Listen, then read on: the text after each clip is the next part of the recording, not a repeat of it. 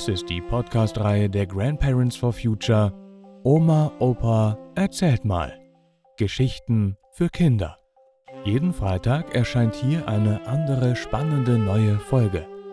Und jetzt viel Spaß beim Zuhören.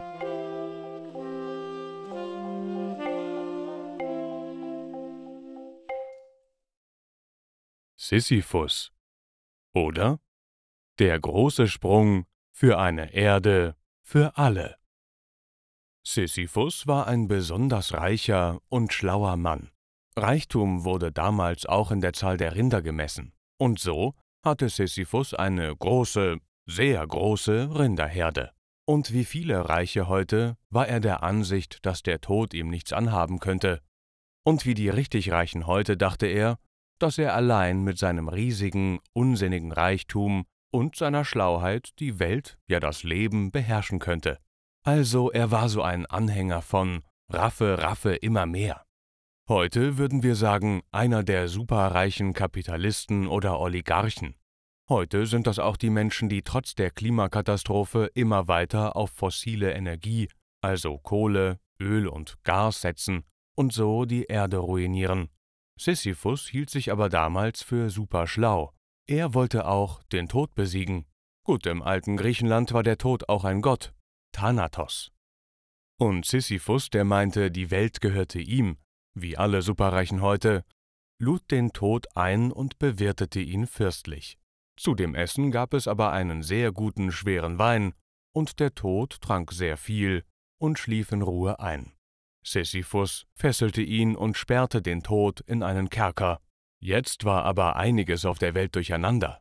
Die Menschen konnten nicht mehr sterben, und die Götter waren ziemlich aufgebracht über das Durcheinander, besonders der Kriegsgott Ares, der keine Kriege mehr führen konnte. Auch Gaia, die Göttin der Erde, war verärgert, weil der natürliche Kreislauf des Lebens gestört war. Also schickten die Götter Ares, den Gott des Krieges, los, um Thanatos zu befreien. Ares trat im Palast des Sisyphus in Korinth alle Türen ein und befreite so Thanatos. Aber Thanatos konnte Sisyphus nicht einfach mitnehmen. Der Tod kommt nämlich irgendwann, wenn die Stunde schlägt. Und so lebte Sisyphus weiter. Aber er hatte trotzdem seine Rechnung ohne die Götterwelt gemacht. Irgendwann musste er ja auch sterben. Und in der Unterwelt erwartete ihn nichts Gutes. Hades, der Herr des Totenreiches, gab ihm den Auftrag, einen dicken Stein, eine Klippe hochzuschleppen. Und Sisyphus machte das, aber kurz bevor er die Spitze der Klippe erreichte, fiel der Stein wieder herunter, und so musste er wieder von neuem anfangen. Das war nun sein Los. Eine unendliche Arbeit, die Sisyphus-Arbeit, den Stein immer wieder die Klippe hochschleppen. Dies musste er, da er im Totenreich war, eine Ewigkeit lang. Also die Geschichte kennt fast jeder. Und viele KlimaaktivistInnen, viele bei Fridays for Future, kommen sich heute vor wie Sisyphus. Immer das Gleiche beim Klimastreik erzählen und kein wirklicher Fortschritt überall auf der Welt. Aber können wir die Geschichte nicht zum Guten wenden? Also, wenn wir die Klimakrise wirklich aufhalten wollen, müssen wir den Stein wie Sisyphus die Klippe hochtragen, aber dann über die Klippe stoßen. Das geht, weil es ja keine Götter gibt.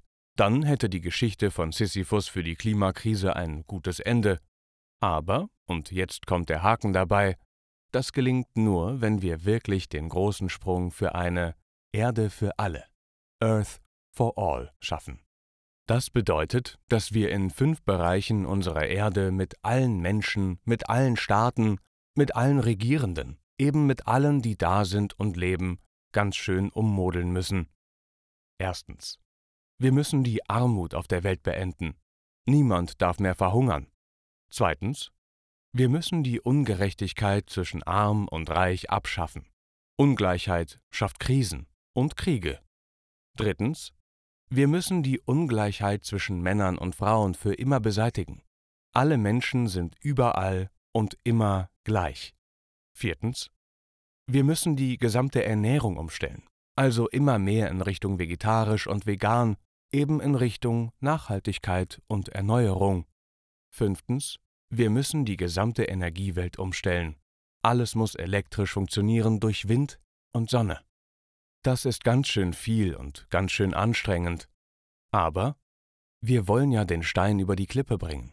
Und jenseits der Klippe erwartet uns dann eine gesunde, gerechte, ausgeglichene, sich erneuernde Erde, in der Menschen, Lebewesen und die ganze Natur wieder wachsen, richtig aufleben und gedeihen können.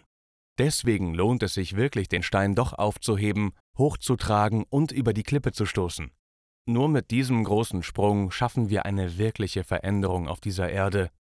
Eine Erde für alle. Earth for all, wie der Club of Rome sagt.